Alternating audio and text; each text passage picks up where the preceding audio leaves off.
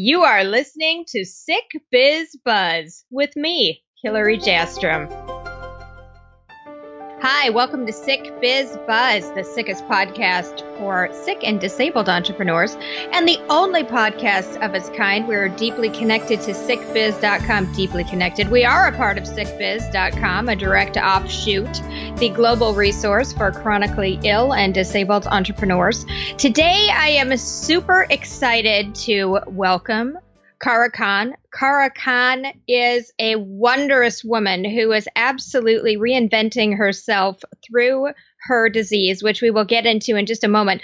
To give you some of the highlights, she is now finding her purpose through healing through horses at Chastain Park, which serves adults and kids through horse therapy.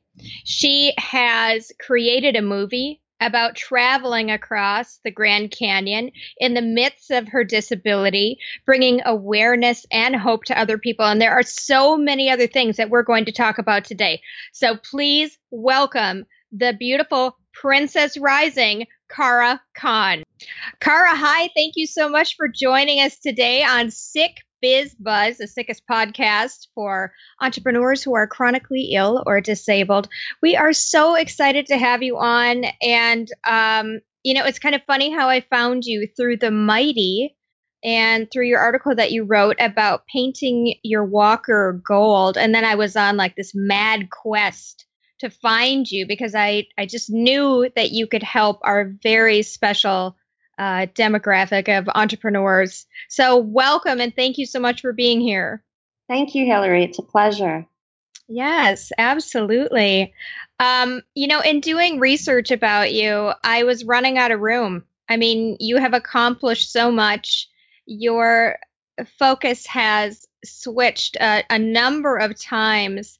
And uh, I was surprised to find out that you started in the corporate world. You started at Dell and then you moved to UNICEF. Well, so, actually, before that, I was with the United Nations with the World Food Program in Ecuador, which is the food aid agency of the UN and a sister agency to UNICEF. Oh my goodness. So then you moved to Dell after mm-hmm. that. That's a big switch, though. What precipitated that? In all honesty, it was a dare to myself to see if I could get the job. What had happened was, although I was stationed in Ecuador with WFP, they had asked me to go to the regional office in Panama for a month to help with a partnership with a regional airline at the time. And in the hotel that I was living in on the waterfront, there was a huge group of Dell employees that had come up to set, come to Panama from the US to set up this new call center, um, which at its height, I think was about 2,000 people. And every day I come in for my morning bike ride. This is pre diagnosis. And um, see them in their Dell shirts say good morning in the breakfast line, all disgusting and sweaty, you know, not, not in the proper attire or uh, looking presentable for a job interview.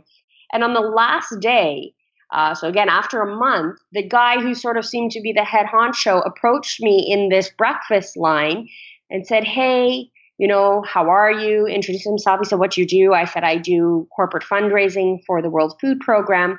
He gave me his card and he said, Well, you know, we're recruiting in Panama if you have Panamanian employees who might be interested. And then the chat went on.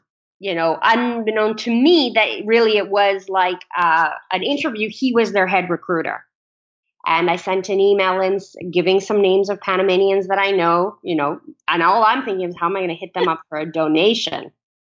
And nice. uh, he said, Hey, we would like to interview you for the position of um, senior manager for corporate communications and government relations. And I thought it was a joke. I mean, I had no corporate experience. I'd studied international development in college. I mean, always been focused on working with the United Nations since I was a little girl. And what was interesting is, is that I, I have five interviews in Panama and another four in Austin, Texas. is very rigorous. I wanted to prove to myself that I had what it took to make it in a Fortune 50 company. I mean, at that time, Dell was the number one Fortune company in the world. And interestingly, in the interviews, uh, the last interview was the hardest. It was the man who was to be my future boss, an incredible human being, Mr. John Hood. He was the vice president of Dell Panama. He thought the interview was a hoax, that they had brought in some pretty girl who you know, had lived in the region, and his questions were so absurd that I had to, you know, he wasn't taking it seriously, thinking it was a hoax. And I, I told him, I said, I apologize, I'm not prepared to answer such technical questions. Um, and we both walked out of the room, sort of going, huh, that was weird. But lo and behold, I did accept the job.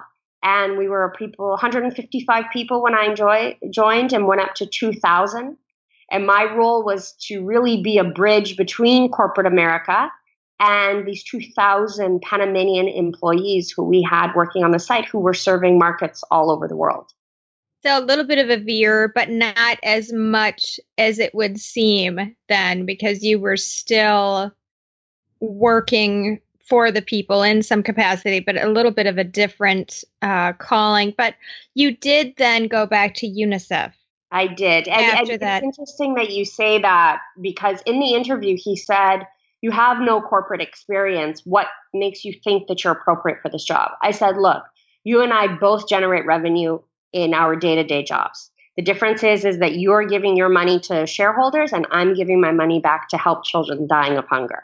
Mm-hmm. And so there was that parallel. But when the tsunami hit, and and I was always missing what was happening in the international world. Um, I knew that I wanted to go back to the UN. So actually, before I joined UNICEF in my first post in Angola in 2007, I was applying to go to graduate school. And it was also at the same time when I was going through the test to be diagnosed um, for my condition. It was at that time, the same time, that I had a very slight stub. It was like walking, it's like having a stub toe, you know, mm-hmm. limping very slightly. And so there was a lot of going on, a lot happening at that time. But yes, it was very much turning the wheel going back towards the United Nations was my goal. And I was very lucky to be able to do that. So you have this calling. You have this calling to serve people, and you continue to serve people today um, through your charity, through horse therapy. Mm-hmm. And um, it just seems like this is such an integral part of who you are that you must always be giving back. But can you tell us? We've heard of horse therapy. I'm going to just say the layperson has heard of horse therapy, but a lot of us don't know what that entails. Sure. Um, there's actually different types of horse therapy, and it is phenomenal. Mo- a lot of people don't understand how working with horses, and that can be mounted or unmounted, so you don't necessarily have to ride the horse, can be such a beneficial experience, not only for people with physical, intellectual, cognitive, emotional impairments, but also for people who might have experienced trauma, anxiety, depression, mental health issues or things like malnutrition or developmental delays that can be related to poverty um, or other conditions. And there are two different types. The type of horse riding that I engage with is called therapeutic riding, which another word for it would be adaptive riding. It's where a person with a disability um, and really any type is not only is is receiving therapy but they're actually learning horsemanship skills. You are learning to ride a horse. And obviously in my case for example i don't have inner thigh muscles or hamstring muscles or calf muscles. And so where we where a rider who doesn't have an impairment would very much use that leg strength to guide the horse. I am taught alternative techniques in how to guide the horse, lead the horse, go, stop, trot, etc.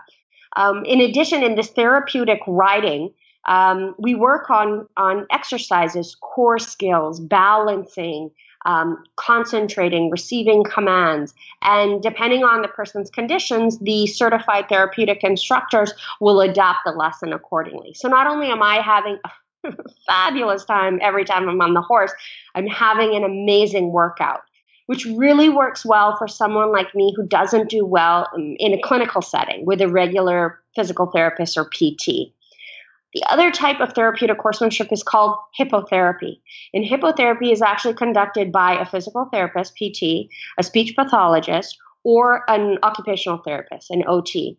And it's where they use the horse as the medium for the therapy for the person with a diagnosis. And what is interesting about hippotherapy is, is that what's not absolutely obvious by just watching is that the therapist will, for example, be teaching a child hand eye coordination and how to give commands uh, to the horse, when in fact that is then translated in trying to help a child, for example, learn how to eat independently at home or to develop their speech skills in school.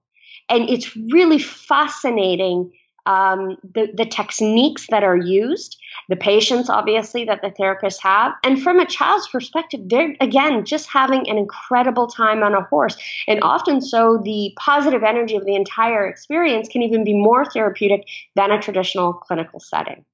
I and then can... lastly, um, therapeutic riding is also used in outreach groups, as mentioned, for people who don't necessarily have a diagnosis of a, what is sometimes is ranked as a physical or intellectual disability, but we know that mental health issues such as anxiety and depression, uh, schizophrenia, they also benefit from outreach groups through therapeutic riding. And this is here in Atlanta at Chastain Horse Park, where I've been riding since 2014 and also work part time as the new development director. Oh, that's amazing. And I'm just very impressed with you because I did go horseback riding once and the horse started to trot. And the only thing I could do was say, stop, stop, stop, stop, stop, stop, stop, or whoa, whoa, whoa. And it wasn't uh, pleasant. And it was, and he wasn't even going that fast. But um, I think it's amazing. And in particular, when you talk about helping children, because children are so resistant sometimes to just more of a clinical setting, or even maybe it's not resistance, but it's fear. There's a lot of fear that goes into this is different. It smells weird here. It looks weird. So I love that it's almost kind of like a sneaky therapy that they don't even know um, they're learning or they're improving. That's that's incredible. Absolutely, and I think one of the other things that is is very powerful about therapeutic horse riding is the necessity, absolute necessity to be mindful of where you are and what you're doing. I mean, you're sitting on top of a thousand pound, 1200 pound animal. And while horses are enormous, they are sensitive creatures. They will very much be able to sense the energy and the, the emotion of their rider.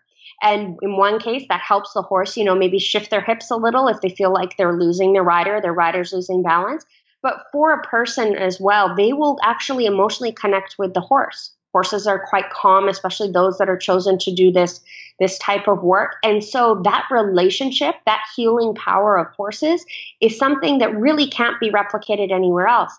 And it's not only for the children we serve, but you can imagine the joy that the parents feel when they see their children thriving, when they see their children having fun, being in a safe and inclusive environment where they, for one moment, are don't have to be on. You know, they get a break themselves. And and I think as important as it is to serve children and people with disabilities, we always have to keep in mind the caregivers and the community of people who are there day in and day out trying to help them be the best that they can be and offer opportunities for them to thrive and reach their fullest potential as they can themselves. So I really love that community aspect and the family aspect uh, that comes with therapeutic horseman riding.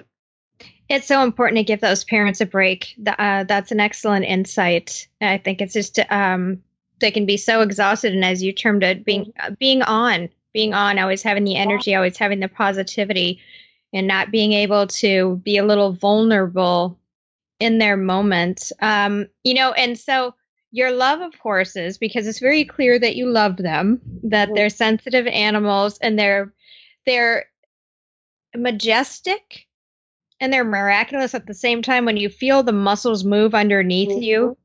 Mm-hmm. You know, mm-hmm. this giant creature that could be so gentle. So you shifting gears here to go into talking about your movie, HIBM.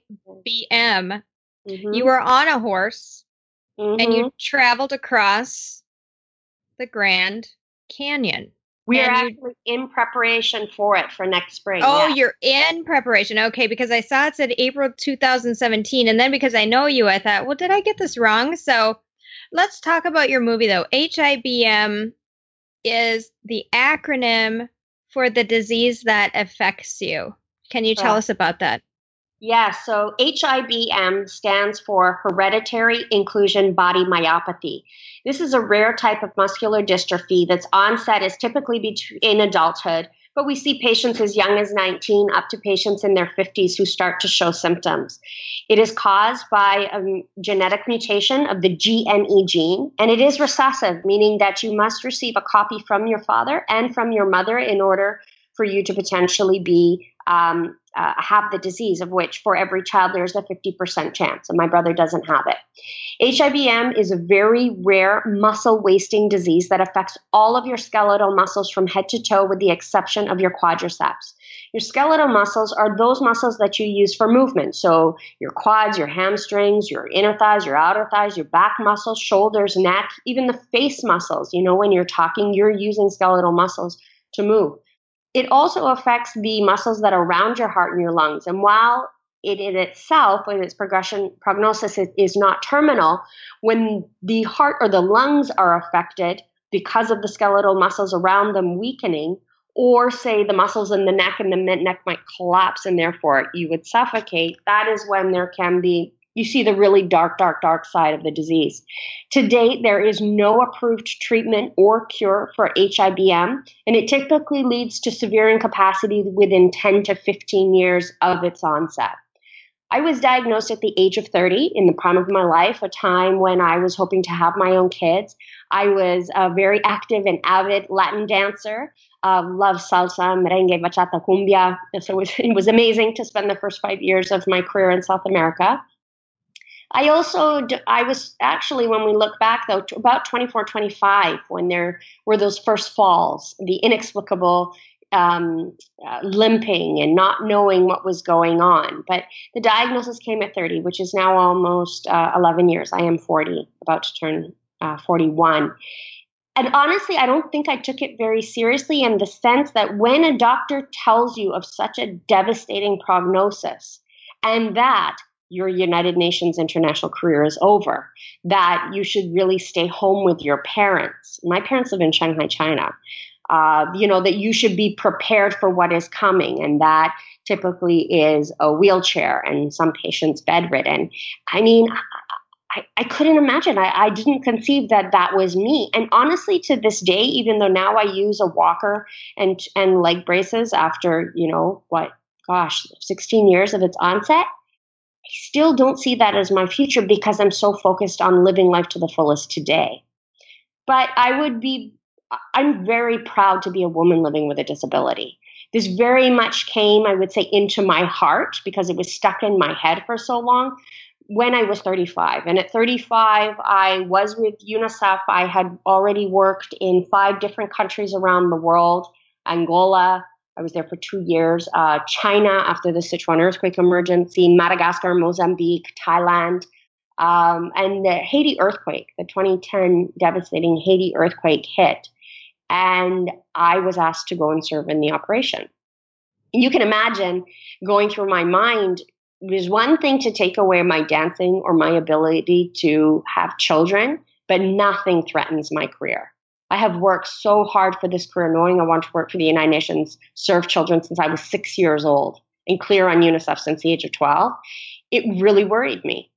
And I wrote, I did the, when after they after they offered the job because you know you still think well even though there are laws in place I'll be discriminated against they'll find some excuse to say that because of my impairment I'm not fit for the job and I asked them is are there any parameters or restrictions around someone with a severe incapacity working in an emergency zone.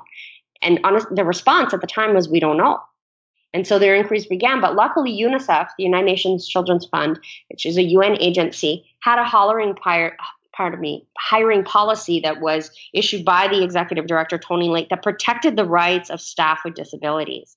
And thanks to him and the determination of the team in Haiti, I, I got to go and I spent two years there and two of the best years of my life because not only was I able to serve children in desperate need and mothers in Haiti uh, recovering from that earthquake as a, as a corporate fundraiser, the agency uh, named me the disability focal point for UNICEF Haiti. And that just opened my world to amazing human beings, to new ways of learning about laws and programs and policies and budgeting and what does it take to make this world inclusive and to include people of all abilities. So it's just been it's been great. I mean, it's why I'm here today. It's how I met my husband. It's it's wonderful. So it did open your eyes too, because it's it's done the same thing for me as a person. I call them wellies, well people, mm-hmm. but walking around and you're healthy and you're really not feeling so much in the moment with other people who might have a disease or disability um, until it's you, until it's you in the wheelchair, until it's you with the walker, until it's you living visibly and publicly. Mm-hmm. And then we start to notice I can't park here. Um, there's no elevator access. And it's not that it's these structural pieces that are so frustrating or lack thereof. It is the fact that you talk about the exclusivity. Mm-hmm. We are not a society that first and foremost opens our arms to include everybody. We don't go that deep naturally with our compassion. So I'm I can't even imagine how much joy that would bring you to serve with children. And uh, did you feel like okay, this is all right because my journey my calling, my mission may end at some point um, through lack of my own control, but I can do this now and I can check this box. Actually, I've never had the thought that my journey would end. I've always felt that no matter how far the disease progresses, I'll have something to contribute. Um, thanks to technology and the advancements in technology, I mean, the ability to communicate, whether that's through just my voice, still having my voice, or eye recognition or computers, it's something that is this is a life lifetime calling for me. This is you know i was asked once what do i want my legacy to be? And it's i don't even think it's something that i i, I have to think about and and pinpoint and work towards. It's it's who i am and how i live my life and that is service. And i think that it's even more profound not only that exclusivity in physical spaces but in, in in the workplace. But for me, it went to an even deeper level in my relationships. It was a process for my family, for my parents, my father, especially who blames himself for me having this disease, to embrace the word disability, to be okay with living a life in the face of the adversity with very real daily struggles and and and dating my goodness you know you are not seen as marriage material whether that's by because of traditional traditions and cultures or taboos related to having a disability. But i mean good it's it's such a facade especially in today's day and age of online dating of image image image and everyone sort of just wants to check off the boxes. And can you imagine you know wobbling into a date on a walker how, no. how, do you explain that one? And, and they want to make a joke that it was some, you know, sexy ski skiing accident or something. no, I get away from the, the the visible, what's in front of you, and people having put limitations on you when your vulnerability is there out in the open for everyone to see. And somehow you have to find the strength in that struggle to use that vulnerability as your greatest shield and source of courage. And you, so you have found greater empowerment, and I have as well, because when I got sick, it was very public. Um, I was working for a, a large regional furniture company, and my my illness, transverse myelitis, is very visible in terms of at that point it was because I was in uh, my first flare, and uh, I couldn't walk down the hallways. So I'd grab onto people drifting by, and it didn't even occur to me to ask them, Can I take your arm? I would just mm-hmm. grab it uh, because I needed it. And I needed, you know, I think we needed that inclusion and human comfort and all of those things. Um, so I understand what you're saying from that perspective. But then from the relationship perspective, um, I was engaged at the time and um, I can't even imagine. I mean, it was difficult enough to be engaged and to have, you know, made that commitment to move forward with somebody. That was very difficult. And I pushed my now husband away because I thought I was condemning him, you know, to this life of being an octogenarian, uh, sipping on Ensure and watching game shows. You know, it was like, you know, our life is over. So I can't imagine. And I don't have that perspective now. Um, mm you know, the disease is as much as it makes you vulnerable, can empower you. And that is exactly the reason that I started this nonprofit organization uh, and the reason that I reached out to you. You're doing some amazing things to change the perception of quote unquote disability. It's um, it's more it's something that is not greatly embraced. It's something that is seen as a negative. When somebody says, "Oh, you know, I'm paralyzed now," or "Oh, I have this disease. I'm not going to die, but I'm going to walk differently now." The first reaction is, "I'm sorry. I'm sorry." Um, and then the friends kind of drift away sometimes and new ones come in that you've never even met before and it surprises you but what you're doing is living out loud most definitely you painted your walker gold yeah uh, cleopatra so uh, let's talk about that for a minute um, and then you wrote about it which was really really cool and how it's changed the way people received you when mm-hmm. you were out shopping on the street, etc. Are you still there with me, yeah, Kara? Still here. Okay. yeah. okay. Yeah, absolutely. I mean, I, as mentioned, I've sort of, uh, like I said, I don't know why, but I'm so grateful. I don't get depressed about my condition or what the future may hold. And a lot of that has to do with I need all the energy that I have to focus on today. And, I'm not saying that taking on the first brace or the second leg brace or the especially the walker. You know, I took on the walker when I was 36 years old. And when it was first suggested to me in a PT setting, in a clinic setting, I was like, hell no, uh-uh. you know, there's there's just I'm I'm not ready for it. I'm not emotionally ready for it. But when I think really by 2015, I was like, you know what? This is my life. And it's like having a sibling who drives you insane. You're stuck with them. So you know what? Give them a name, make them a part of the family. And yeah, my this is my gold walker. She's Cleopatra. Um, she's my chariot, and and and she she took over from my Lamborghini, Rhett Butler.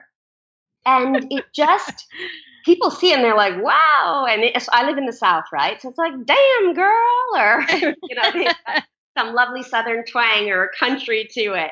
Um, Atlanta is a city that I, where I experience kindness every day, but I really love the way that the walker sort of starts the conversation with humor, with a po- it has a positive connotation.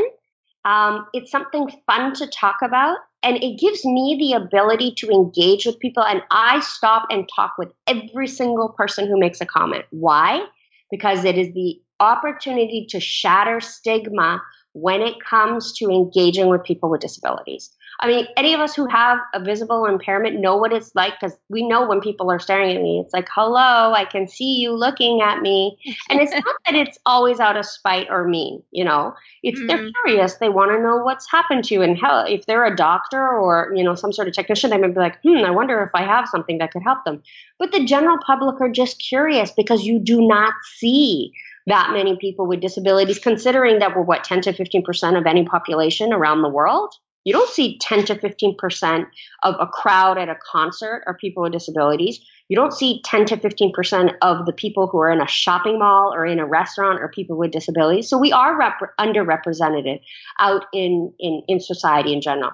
So if something, and the gold walker honestly was totally vain. I love gold. It's my favorite color. The more accessories I can have in gold, phenomenal but yeah as as it started to open up more and more conversations and actually even when i first posted the photograph of cleopatra when she made her debut on facebook my goodness people really like to see someone who can take a not nice situation and find some joy in it. And it was actually painted in gold because i went to dubai last year in december to speak at um, uh, a global pediatric conference for the Al Jalila um, Foundation that works with children with disabilities in in Dubai. And I thought, well, goodness, if I'm going to the City of Gold, I better look good on stage. And so that's how it came about. Oh, I love it. I love it. I just love hearing all these positive things. And uh, two things struck me as you were talking. One and I, I want to put this out there to people who are listening who may be struggling and feeling vulnerable, you have an opportunity, like she said. And I like to think of it also as we almost have an obligation in a way to further the conversation. If we don't like the landscape that we're looking at, if we don't like the reality of how we're being received, where we park, uh, what happens when we use, you know, implements or tools to get around, we have a responsibility even if we're not so crazy about taking it on. Maybe we will be. Maybe we'll be totally enthusiastic and join the conversation, and that's wonderful. But the reality is sometimes people aren't that crazy about it. But I want to I want to talk to you about that from the perspective of pain into purpose. Mm-hmm. When you can assign a purpose to your pain, for me personally, it, it just feels a lot less painful. It feels mm-hmm. a lot more like this is the clarity. Well, this I, is what I'm supposed to be doing. Yeah, and I really think that comes with first redefining what it is to be vulnerable. Mm-hmm. Vulnerable mm-hmm. is not synonymous with weakness. And if you can find feel good when you're vulnerable, and, and relate this to the moments, some of the most precious moments in your life. Maybe when you you you're with your partner, and some of those most intimate, fabulous moments are when you're at your most vulnerable, or with a parent. I mean, I'm 40 years old, and my father walks in the room, and I melt. I am at my most vulnerable state because I know everything's going to be okay because daddy's here, you know? In your vulnerability, you allow someone to come into your life and share and experience your struggle and experience your pain. And while they will never know what it is to be in constant chronic pain, the exhausting emotional um, experiences and drain that we go through on a day to day just trying to get things done or you know having to go out in public and face sometimes some really nasty situations you know we would say well some people might be like are you kidding me I don't have the time. I don't have the energy. And I'm just so upset in this pain. I'm, I'm wallowing in my pain. But think about the disability advocates who wrote the International Convention on the Rights of People with Disabilities, of the people who drive forward different inclusion campaigns. And their slogan is nothing about us without us. If not you, if not me, well, then who? We don't want people who don't have disabilities deciding what we need. I'm an adult. I know what I need. We don't want people who don't have disabilities deciding what access we should and should not have. And so we need to speak up for ourselves. And if you're waiting for someone to do it for you, it's not enough. You know, we sit and we complain and say there aren't enough benefits.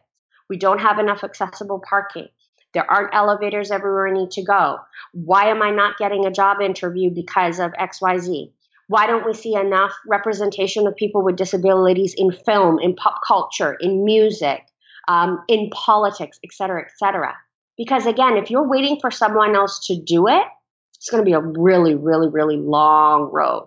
And so again, if we can say that that pain is actually your most powerful perspective to provide the expertise needed to make change, wow, that's powerful. You know, you are the most qualified. So take that pain and look at it as a gift. Look at it as a, a, very rich and profound perspective. It is incredibly valuable and put it to good use. And this doesn't mean that you have to go and be the next president of the United States, but go for it. I mean, absolutely. But it can be something as simple as having conversations with your friends to help them understand what it's like to live with a disability. They don't assume that they understand all of the challenges you face. Because you know what what happens when you allow yourself to share your pain and turn that into purpose is you help others people understand. You create awareness. You are breaking down barriers of ignorance. And they, when their lives, when they come across potentially another person with a disability or a situation where they see barriers, they are now informed. You have just empowered someone else through your your pain and your perspective to be an advocate for our community. And remember, everybody in their life at some point is going to experience some sort of impairment in disability, right? Whether it's temporary or permanent. So you're also giving them a gift to be prepared themselves, to have a perspective to maybe how they could use their own pain into purpose. And it's a very special inclusion into this community. When you are someone who is diagnosed or you are someone who's had an accident and you have a chance to speak out and to be a leader and to lead the conversations, to steer them into the direction that they need to go. And what you said too, I'm an adult, I know what I need. You know, mm-hmm. most of the time when people speak up for us and they say, Kara needs this, you're going to go, wait, wait, wait a minute. I can tell you what I need because, first of all, you might not get it right. And second of all, it's important to me to speak up for myself. So I love spinning that. I love to spin on that. I think it's really important. Um, and we talk about people who just can't seem to come up from being so immersed in their pain. Mm-hmm. You know, mm-hmm. I I deal with people and I say this often, I'm so glad that I do not have depression on top of this. I can't even imagine. I think depression is the most insidious, challenging disease there is because you're literally at war with yourself. But if you are a person situationally or uh, clinically depressed, first of all, you should know you don't have to be in that, you don't have to live in that reality. You can get help. There are people out there who will help you. That's the first thing. And, and we're not speaking um, you know, flippantly about it. It is a real thing. I completely understand. Um, but if it is possible for you to not be angry as much about your condition, I know somebody in, um, and actually, I know many people in support groups who spend their time being angry. I hate my body. I hate this reality. I want it to be over. I'm mm. sick of this. I can't do it anymore your energy is going into that uh, self devastation. You're going to have to put energy somewhere.